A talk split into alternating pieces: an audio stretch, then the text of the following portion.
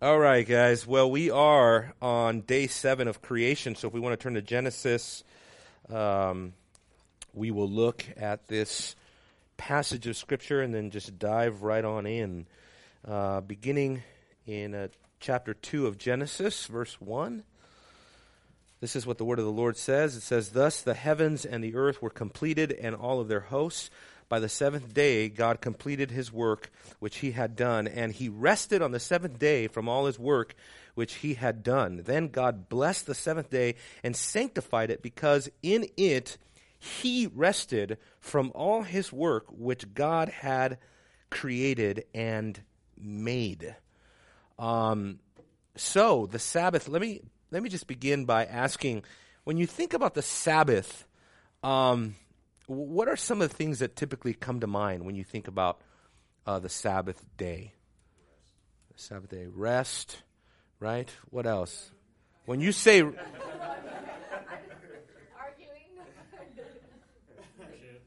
Worship, rest, obedience. Fellowship, church. That's right, okay. Yeah, I was reminded of the fact that when you look at the Sabbath... A lot of times we approach the Sabbath, once again, from a systematic theology perspective. And when that happens, we get into issues like Sabbath observance. We get into issues like the significance of the Sabbath for today. We get into issues like, the Lord's Day and the Sabbath and how those things correlate, how they differ. Those types of things. And a lot of times, sadly, like Trish mentioned, and we know as a church, but the issue of the Sabbath can become a topic of division, very much so, because you have folks that are strict Sabbath observants, and they believe that Christians today must keep the Sabbath, just like it was kept in the past. And so, sadly, this topic a lot of times results in a lot of controversy. And that's really not the focus that I want to focus on today, not to sidestep that or to ignore the controversy. Certainly, I haven't ignored the controversy in my life regarding the Sabbath. I am not a Sabbatarian, by the way. I do not believe Sunday is the Christian Sabbath. I do believe the Lord's Day sort of replaced the Sabbath, or the church transitioned from Sabbath to Lord's Day in commemoration of the resurrection. But I do believe principles of the Sabbath do carry over in the sense that God wants us to honor him with our time. God wants us to have a day of worship. God wants us to also experience rest. He doesn't want us to work ourselves to death. Rest is something that's really good for us. But anyway, matter of fact, in I think it was in France during the French Revolution, the atheists that were running the country at the time wanted to do away with a day off of the week. They wanted to just work all the way through the week and not rest at all. And it resulted in disaster. I've heard that story told so many times. But man needs rest. There's no question about it. The question is, and this is why I love biblical theology so much, is that from a biblical theological perspective, what is the Bible teaching us about Sabbath rest? In one sense, the Sabbath is connected to the concept of eschatology.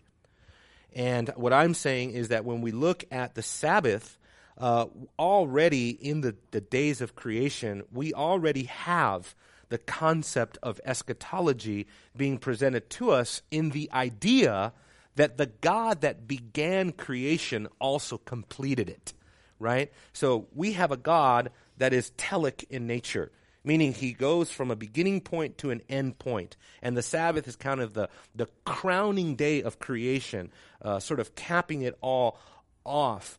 And when you look at Scripture, what you find is that, in fact, the Sabbath has an eschatological thrust in the economy of God's people, and that's really what I want to show you.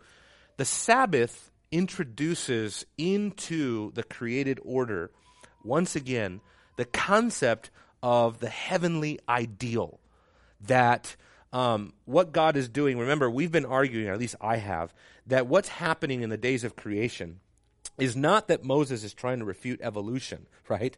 But what's happening in the days of creation is that he is showing us sort of the primitive cosmic temple of God. And the reason we know that is because the later temples of God, whether you're talking about the tabernacle or the temple of Solomon, were structured and were created and patterned after the creation, with earth and sea, with sky and stars, with the luminaries. All of these different aspects of the creation are reflected in the sanctuary, in the temple, in the tabernacle. And so it is no surprise that what happens is that the Sabbath later promotes this heavenly ideal where God wants his people living in safety and in perpetual rest in the context, listen closely now, in the context of a communion bond. Let me read to you some scriptures, okay? This is Leviticus 26, verse 34. It says, after the Mosaic Covenant had come and the people had been delivered out of Egypt, this is what God is saying. He says, the land will enjoy its Sabbaths all the days of its desolation. While you are in your enemy's land, then the land will rest and enjoy its Sabbaths. So there we have the concept of the land and rest. Where, again, if we know anything about the typological nature of the land is ultimately indicative of the new heavens and the new earth in biblical theology, in the way the Bible unfolds, in the typology that's connected to the land. Here, we're being told that the Sabbaths were to permeate the land, that the land was to enjoy Sabbath rest. How about this one? Deuteronomy 12:10. When you cross the Jordan, so now we're talking about the children of Israel taking possession of the promised land, and live in the land which the Lord your God is giving to you to inherit, and he gives you rest from all your enemies around you so that you live in security. Let me give you one more. Joshua 23, verse 1. Now it came about after many days when the Lord had given rest to Israel from all their enemies on every side, and Joshua was old and advanced in years. You know what's interesting about this? Turn with me in your Bibles, if you would, to Hebrews chapter 4. Hebrews chapter 4. What's interesting about the type of rest that's being depicted here in Joshua? Deuteronomy, Leviticus is talking about it. Joshua is actually doing it, right? But here's the connection, because if you thought, well, this is talking about rest from the enemies and rest, the land is enjoying rest. But the author of Hebrews is very careful to connect the two, right? Look at a verse. I guess we can begin in verse 6. Therefore, since it remains for some to enter it, it's talking about the Sabbath rest. It says, and those who formerly had good news preached to them failed to enter because of disobedience. Watch this. He again fixes a certain day, today, saying through David, after a long time, just as has been said before, today if you hear his voice, do not harden your hearts. Look at verse 8. For if Joshua had given them rest, he would not have spoken of another day after that. You see what happens? The Sabbath rest day itself becomes typological of redemption, right? Of rest through salvation, which is ultimately realized through Jesus Christ and ultimately consummated in heavenly rest. That is the way that rest is going to work. Now, I have a couple points up here. I don't know if you can read that. But I have here the function of the Sabbath, and I've got three things I want to point out today. The temple theme, the redemptive theme, and the eschatology theme, okay? That's where we're really going to go. Now, as far as the temple theme, remember that we've been talking about the fact that the creation is, in a sense, God's cosmic temple. You have the same thing happening in Revelation 21, where God is again building a worldwide temple that encompasses all of creation. So again, you have parallels to the temple and to creation. Let me give you one interesting observation that others have made. Several scholars have pointed this out. G.K. Beale, Meredith Klein, many other good scholars have pointed this out. Old Testament scholar by the name of Walton has also pointed this out. And what they're saying is that just as in Genesis, there are 7 pronouncements of God's speech. And God said, let there be light. And God said, let the earth bring animals after their kind, etc., etc., etc. You have 7 statements in the creation of the tabernacle. And God said to Moses, boom, boom, boom, boom, boom. And God said to Moses, build this and build that. And God said 7 times. So you have 7 and 7 being parallel next to each other.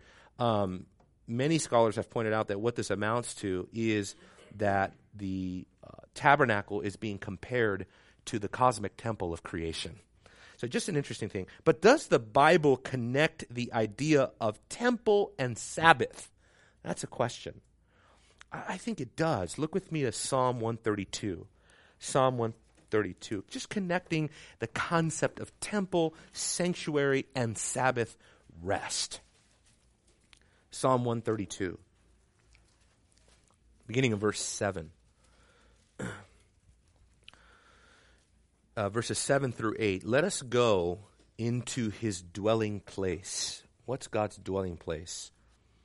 His sanctuary. His temple, his tabernacle. Let us worship, watch this, at his footstool. What, by the way, what is God's footstool in terms of the sanctuary? Anybody know what the footstool of the Lord is?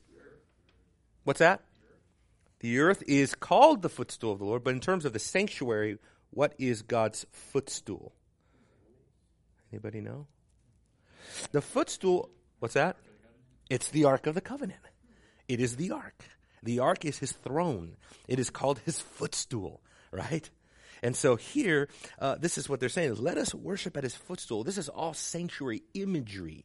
They're not trying to be scientific here, right, being precise in terms of, oh, no, brother, don't call that his footstool, because actually you're talking about the Ark of the Covenant.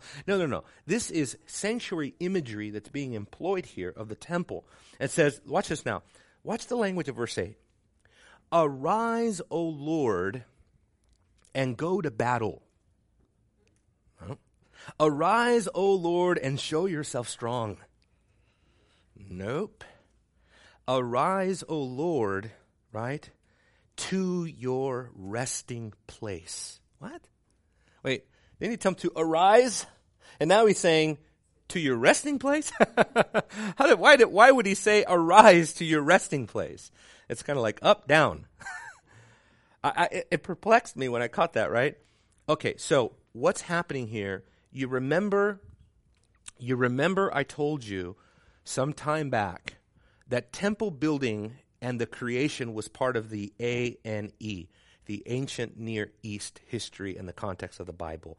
And that, remember, we looked at the creation of man, the imago Dei, the image of man, and that it was customary, even in ancient times, for kings, when they would build their temple, that the king was to be sort of the image of God in the temple that they would build, right?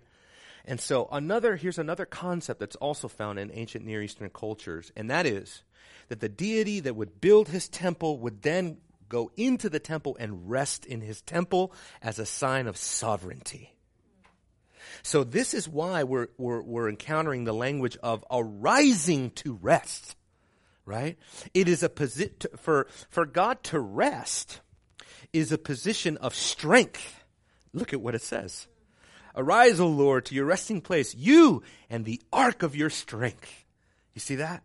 So for God to be in his temple, seated on his throne, as it were, in a resting position is actually a symbol of power. So what is the Sabbath day telling us? When God is resting, people make the error of connecting anthropomorphic language and immediately getting into a debate with a skeptic that says, oh, see here, it says that God was refreshed. What, is God tired? Does God need rest? Right? Right? What's wrong with your, I thought he was omnipotent. Why does God need to be refreshed? I've heard Muslims argue this with me. And of course, they can't even fathom the biblical theological underpinnings of what's going on with God making statements about being refreshed and resting, right? It is actually God saying he's exercising his sovereign maintenance over his creation. That's what he's doing. So I think the Sabbath prepares us to view God in his temple resting on his throne as a symbol of absolute sovereignty and dominion. Again, Psalm 132, verse 13. For the Lord has chosen Zion. He has desired it for his habitation.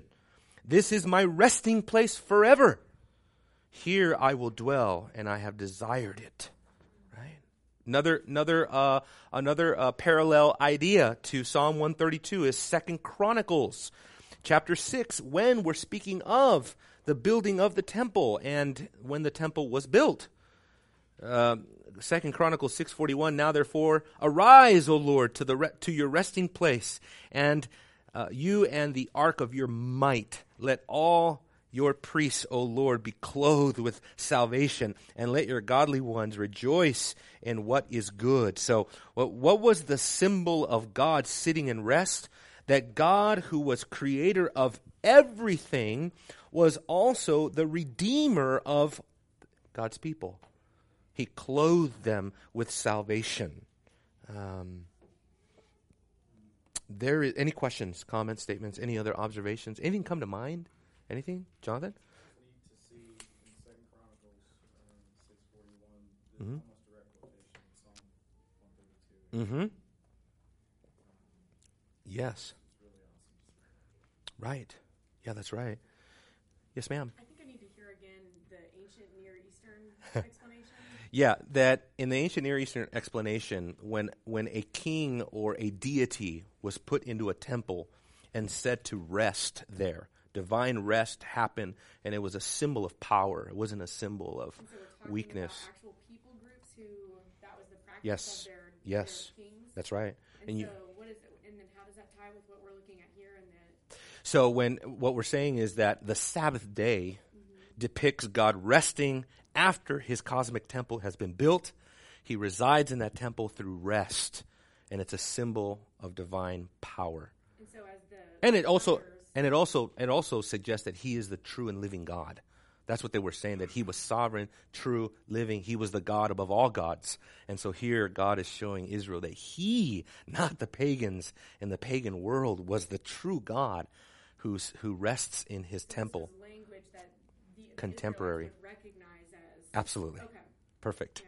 It was contemporary language that not only the Israelites would recognize, but the world would recognize. Mm. So the ancient pagans of that day would recognize what it meant for God to be resting in his temple, enthroned in a state of divine rest. They knew that what Israel was claiming was that their God was the only God, the true and living God, and that he had power and might, and that it was in his hand to deliver. You see, so think about coming from the Exodus, coming out, right? And then constructing the tabernacle, putting his throne in the Holy of Holies, and saying that he rests there. I mean, yeah, when you're a Jew in that generation, it was like, wow, right? That's what the pagans said about their God. That's what their gods were doing, right? Not so. Yes. Almost as if God, in this sense, is showing that he's resting from destroying the false deities of Egypt, in a sense. Right. Thinking of it from the Exodus, they've set up the tabernacle. Mm-hmm. Showing Israel, look, all those gods that we just destroyed, that I just destroyed in the plagues, they're nothing. That's right. They have no power. That's right. And so what happens is that ultimately divine rest is also connected to the concept of that whenever a temple was built, a deity was rested in the temple. It also in the ancient Near Eastern literature, it also meant that God had overcome adversity to get there. Interestingly enough, that the divine deity, whoever was being depicted, also had conquered in order to be there, had overcome chaos or enemies. Now that's interesting, right? Because we know what day one of creation says, right? That the earth was formless and void. It was chaotic. Later used in Israel's history as a symbol or language, really the language is used to speak of Israel in times of adversity, whether it's under Egyptian captivity, whether it's in Babylonian captivity, tohu bavohu, that language is used in connection with Israel's adversity, right? So God overcomes the chaos before he ascends to a place of divine rest. Let me just bring in a couple more verses just to show you this. This was the reason that God had called the Jews out of Egypt and promised to give them a land, so that God would dwell there, rest there, and reign there, right? Exodus 15, verse 17 and 18, just another relevant text. Exodus 15, 17 says, "You will bring them and plant them in the mountain of your inheritance, the place, O Lord, which you have made for your dwelling, the sanctuary, O Lord, which your hands have established. The Lord shall reign forever and ever." Forever and ever. Again, the concept, it's not surprising that the concept between creation and enthronement is connected. 2 Kings 19:15, Hezekiah prayed to the Lord, and he said, "O Lord, the God of Israel, who are enthroned above the cherubim, you, O God, you alone, of all the kingdoms of the earth." See, remember, God on his throne is also a symbol that he alone is the living God, the true and living God. Here he's saying it. "You alone of all the kingdoms of the earth, you have made heaven and earth." Interesting, right? Just the connection between the two. Okay, let me read you a quote here. This is probably G.K. Beale. I don't remember. Yeah, it is G.K. Beale. I'm looking at my footnotes. Little footnotes, sorry, I can't see them. This is what G.K. Beale says. He says, "Consequently, in the ancient Near East, as in the Bible, temples were for divine rest, and divine rest is found in sanctuaries or sacred space. The pagan religious material suggests further that after God overcame chaos and created the world, and after he overcame Israel's enemies and built the temple, he rested as a true sovereign on his throne, in contrast to the pretending false deities whom pagan worshippers believed had done the same." So, let's see, turn with me in your Bibles to Hebrews chapter 10, because I find it interesting that the concept of overcoming and the concept of God enthroned is also connected to Jesus, right? Hebrews chapter 10, verse 11. What's the most often quoted psalm in the entire New Testament? Psalm 110, that's right. Psalm 110. Fascinating, right? Look at what it says here. "Every priest stands daily ministering and offering time after time the same sacrifices," Hebrews 10:11, "which can never take away sins." Verse 12. "But he, having offered one sacrifice for sins for all time, he sat down at the right hand of God." Where's that? That is the throne, right? "Waiting from that time onward for his enemies to be made a footstool for his feet." Right? So there, Jesus now takes upon the very imagery of the Old Testament, which depicts God sitting on his throne, overcoming his enemies.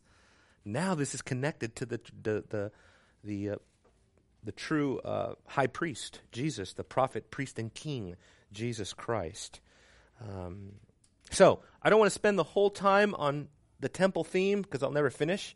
So let's move on to the redemptive theme of the Sabbath. So we're asking, what function does the Sabbath have in biblical theology?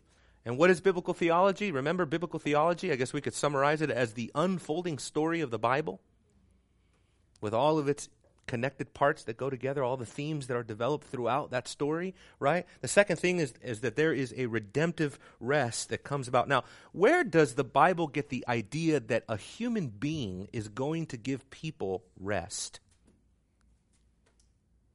Genesis? Where? After the curse and where it tells... I'm still with you. I don't know. I was with you. In spirit. You're right. It is in Genesis. It is after the curse. It is after Adam and Eve. It's in close. It's Genesis 5. Okay. Genesis chapter 5. Remember what happens in Genesis chapter 5? Very interesting word. I would say it's kind of like one of those. Remember Caiaphas? He spoke better than he knew, right? Right? Leave this man alone if it is of God, or whatever.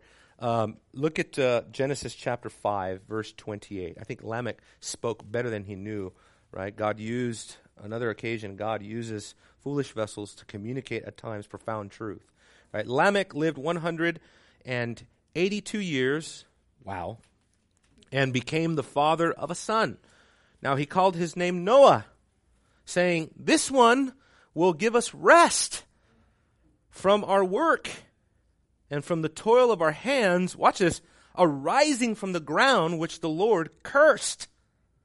Very interesting. So there was the hope that an individual, a descendant of Adam, ultimately, right, would usher in some form of rest that would reverse the curse. You see that?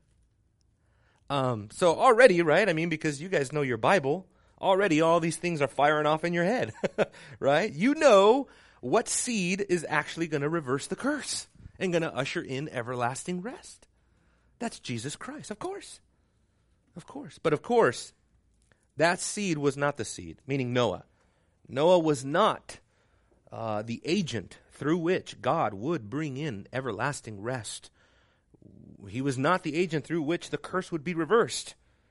Noah served a very important redemptive function. Adam became, as it were, one of the first patterns that we see of the new creation, where Noah is once again going to be given the Adamic commission to multiply, right, and fill the earth. He again is connected to the image of God language, right? After the waters subside, God makes a covenant with Noah, really with the world. But he was not that one.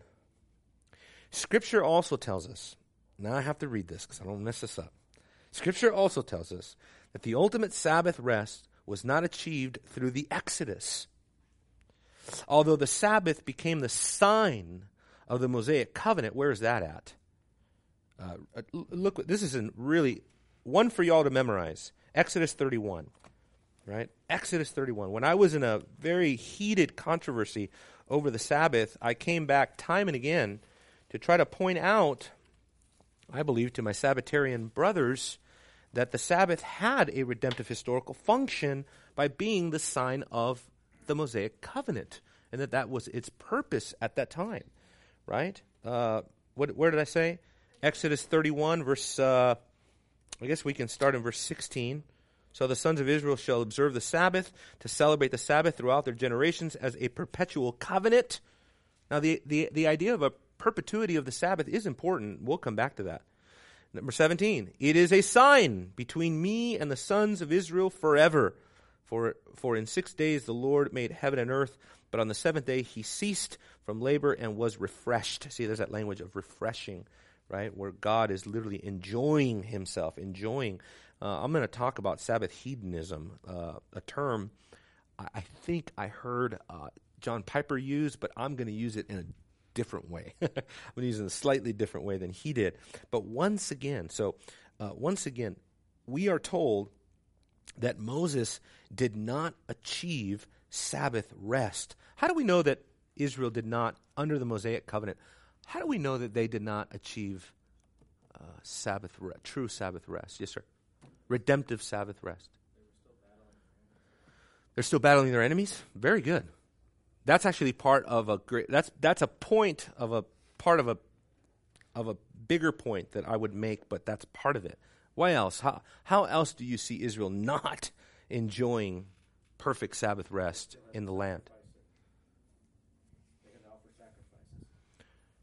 Okay. Okay, yeah, so they didn't achieve the final sacrifice.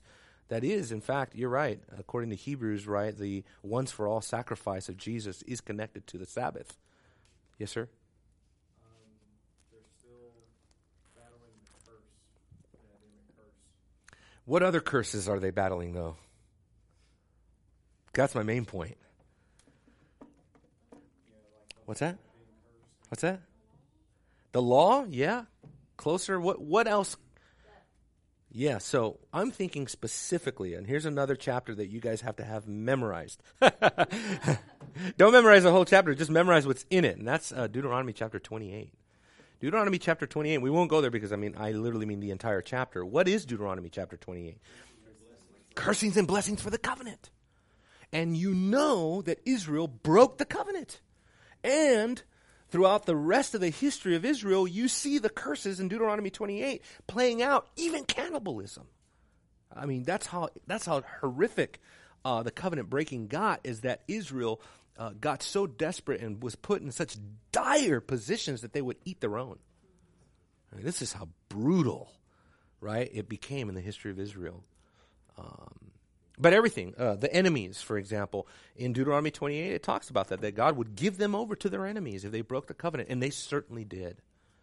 So they did not arrive, this is the way I guess that I would put it, they did not arrive at the heavenly ideal, right, that the Sabbath rest was supposed to give them, or was depicting, or was envisioning.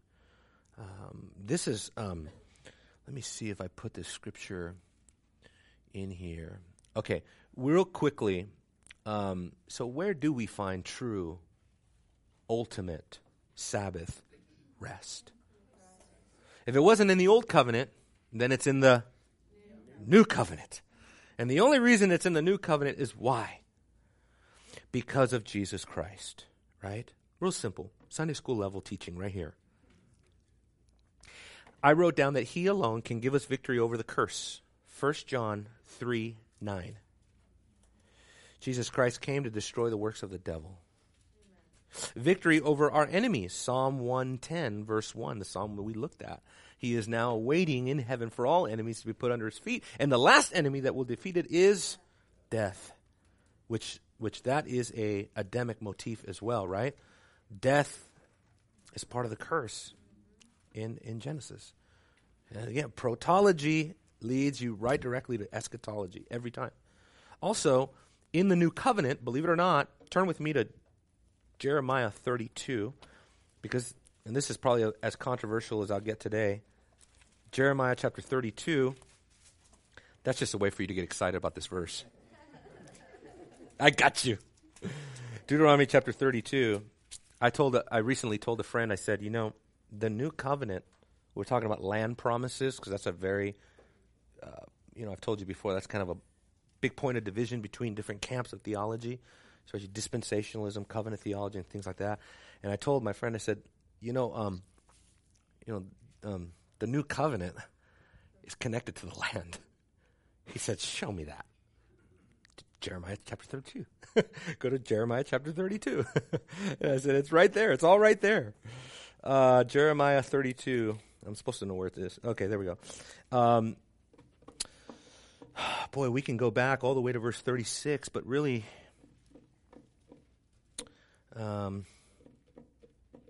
I guess in verse 37, behold, I will gather them out of the lands to which I have driven them at my anger, in my wrath, and in great indignation, and I will bring them back to this place and make them dwell in safety. That's obviously talking about the land.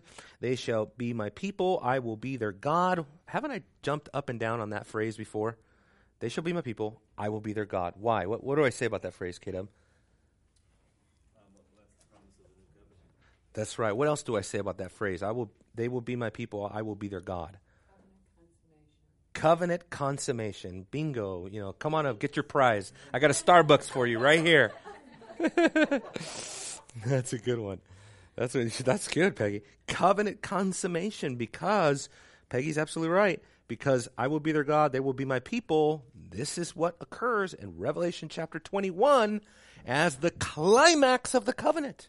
The consummation, right? When all is said and done, new heavens, new earth, we are dwelling safely in the land. We are, that's it. Curse is over. Death is over. Heaven, sing up and down. Hallelujah. Skip down the streets of gold. Just enjoy yourself for all eternity. And why? And what is that called? I will be their God. They will be my people. That's what that's called. Covenant consummation with God. I had to point that out. Verse 39, I will give them one heart, one way, they will fear me always, for their own good and for the good of their children after them. Watch this. I will make an everlasting covenant with them, and I will not turn away from them to do them good. And I will put the fear of me in their hearts so that they will not turn away from me. That is New Covenant soteriology right there, right? And also, really latch on to that promise, by the way. I will not turn away from them to do them good. Oh, what a great verse, right? I mean, really underline that, memorize that, go back to that, meditate on that, love that, really cherish that. God will not turn away from you to do you good.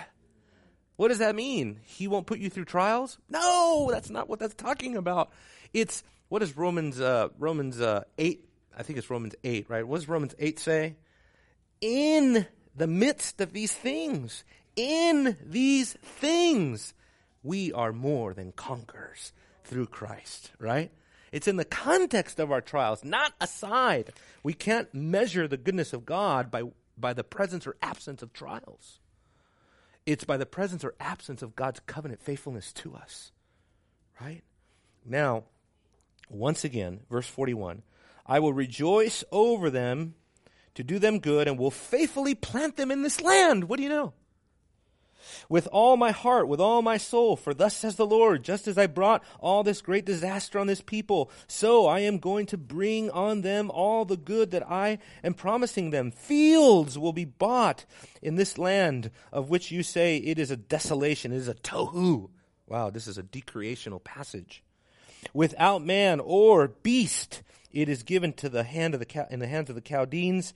Men will buy fields for money, sign and seal deeds, and call in witness in the land of Benjamin, environs of Jerusalem, in the cities of Judah, in the cities of the hill country, in the cities of the lowland, in the cities of the Negev, for I will restore their fortunes, declares the Lord. This is a vision of God prospering his people and causing them to flourish in the land. And I would say this has all now been conceived eschatologically through Jesus Christ. It is inaugurated in the conversion of God's people. We looked at that last week, remember, Acts chapter 15. He quotes a very similar passage about the rebuilding of the ruins of the city, of the land, by the Gentile church coming into fruition. Amazing, amazing. So the new covenant is how the land promises will be fulfilled. And what I'm arguing is that that is to be conceived through an already not yet fulfillment. Last thing then, because, not last thing. Turn with me to Matthew chapter 11, quickly. Matthew chapter 11, right? Just because we're talking about redemptive rest, we already looked at Hebrews chapter 4, which says that basically our rest is in Christ. So let me ask you if you think this is a coincidence. Smack dab in the middle of a controversy surrounding the Sabbath. Jesus says in Matthew 11:28, right? Come to me, you know this verse, all you who are weary and heavy laden, and I will give you, and guess what word he uses? Sabbaton. Sabbaton. Take my yoke on you and learn from me, for I am gentle and humble of heart. And it says, and you will find rest for your souls. He's quoting directly out of Isaiah 6:16 there. For my yoke is easy, my burden is light. And then look at what happens in verse 12. That's a bad chapter break. At that time, after he says that he will give you true Sabbaton, at that time, Jesus went through the grains on the Sabbath. And they began to question him about his failure to strictly observe the Sabbath in the way that they were observing it. And what does he go on to say at the very end of it all? He says that he is the Lord of the Sabbath, right? Okay, last point, which is the eschatology theme. The eschatology theme. Turn with me in your Bibles quickly. I guess this will be kind of our last point. I've got so much on this, but I can't fit it all in. And I know if I do another part on this, you guys won't like that. But Isaiah 66. Turn to Isaiah 66. Why did I say early on as we began this that when we look at the Sabbath, right, we are already looking at an eschatological detail. In other words, just like in creation, God begins, and the Sabbath is his capping off. I like the way that one theologian spoke of this by calling God the Sabbath-attaining God. That's very interesting. He attains Sabbath rest. In other words, he reaches it. Meredith Klein says this: the presence of the Sabbath in the creation is a sign that shows that he is Alpha and Omega. He is beginning and end. It's a really interesting connection, but he is the first and the last, day one and the last day. Where did I tell you to go? Isaiah 66, right? Isaiah 66. Why is Isaiah 66 important? Because Isaiah 65 and 66 is very important because it is there that you find the vision of the new heavens and the new earth. Right? The new heavens and the new earth. Isaiah 65, 66, that's really, and it really, some of this stuff goes all the way back to Isaiah 61. But here we get some grand statements about the new heavens and the new earth. For example, Isaiah 66, 22.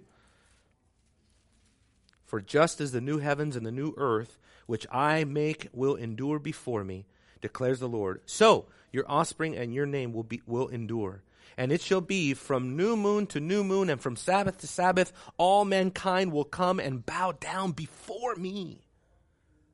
Well, when will all mankind come and bow down before him? Huh? Judgment.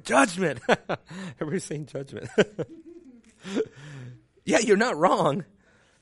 There's many passages, and I supposedly have them down here. Yeah. So, how about Revelation 21, verse 24? I can just read it to you. You could just jot it down quickly. It says here, after saying that there is no physical temple because the Lord God is... Now watch this. It didn't say no temple at all, right? This is very interesting. It's very, very interesting. It said no temple at all. What does it say? The Lord and the Lamb are the temple. Wow, that's fascinating. We don't have time for that. But look at what it says in verse 24. The nations will walk by its light, and the kings of the earth will bring their glory into it. In the daytime, for there will be no night there. Fathom that, a world without nighttime. Its gates will never be closed, and they will bring the glory and the honor of the nations into it. Several passages like that. Another passage that is very similar to this would be Daniel I think it's Daniel chapter 7, right? Just real quick. I'll read this and then we'll close. Is it Daniel chapter 7? Daniel 7:13. I kept looking in the night visions, and behold, with the clouds of heaven, one like the Son of Man was coming. And he came to the Ancient of Days and was presented before him. And to him was given dominion, glory, and a kingdom. Watch this. That all the peoples and the nations of men, every language, might serve him. His dominion is an everlasting dominion which will not pass away, and his kingdom is one which will not be destroyed. So how does Isaiah 66 come to fruition? How will it be that from Sabbath to Sabbath, perpetual Sabbath celebration in heaven, all mankind will come and bow down before him? Well, it comes through the second coming. This is the way that I wanted to say it. I want to strike this for the record. It says this. Oh, I say this. Sorry, I'm quoting myself. Hope you don't mind. These are my notes, but I want to get this straight. Basically, I'm trying to find a period somewhere here. It's a paragraph without a period. These texts underscore the intensely personal character of God, the Sabbath-attaining God, as Meredith Klein says, and his will to bring our salvation to completion through Jesus Christ, who ushers in the new creational Sabbath fullness, which was set forth in creation, Genesis 2, typified in the law, Exodus 31, promised in the eschatology of the prophets, Isaiah 66, and realized through Jesus Christ, Matthew 11, Colossians 2, Hebrews 4, and consummated in the new creation, Revelation 21 and Revelation 22. That's what I wanted to get down. Any questions, comments? We have 5 minutes. Just feel free to talk or ask questions or make a statement or comment. Trish, you got anything? I was talking with Trish about this before we came, but anyway. Everything, which he never does. I never know anything about the sermon, I couldn't wait. I was just so excited. Very surprised. When I got home from evangelism, he wouldn't stop talking. I'm like, are you okay? About it, because he never talks about it. But Zephaniah 3, you know where it talks about he will rejoice over you with singing, he'll rejoice over you with song. Yes. The Lord will quiet you with his love. It reminded me of that Jeremiah passage that we were just in. And what was it, Amelia? Do you remember that main one we were just in? Jeremiah 32?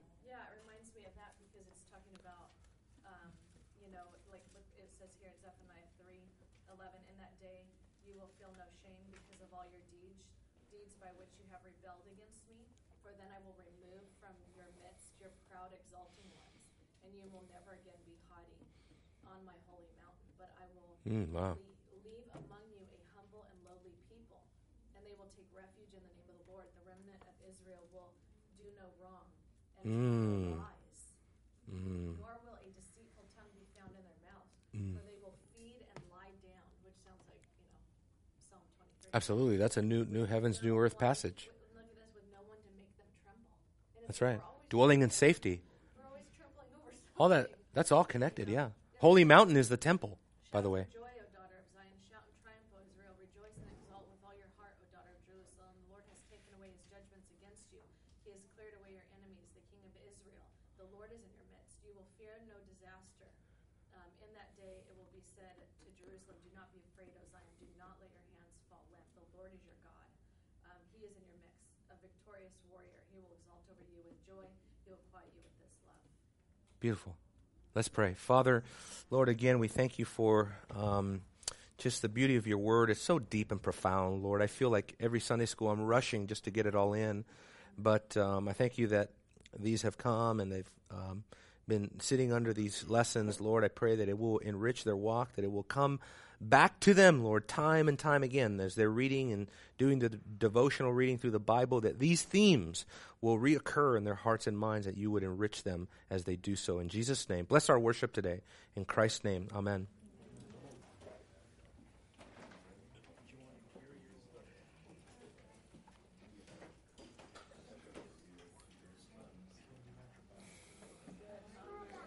Do you have a key?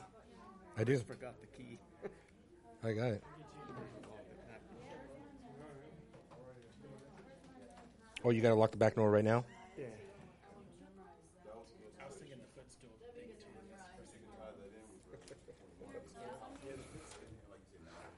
thing too.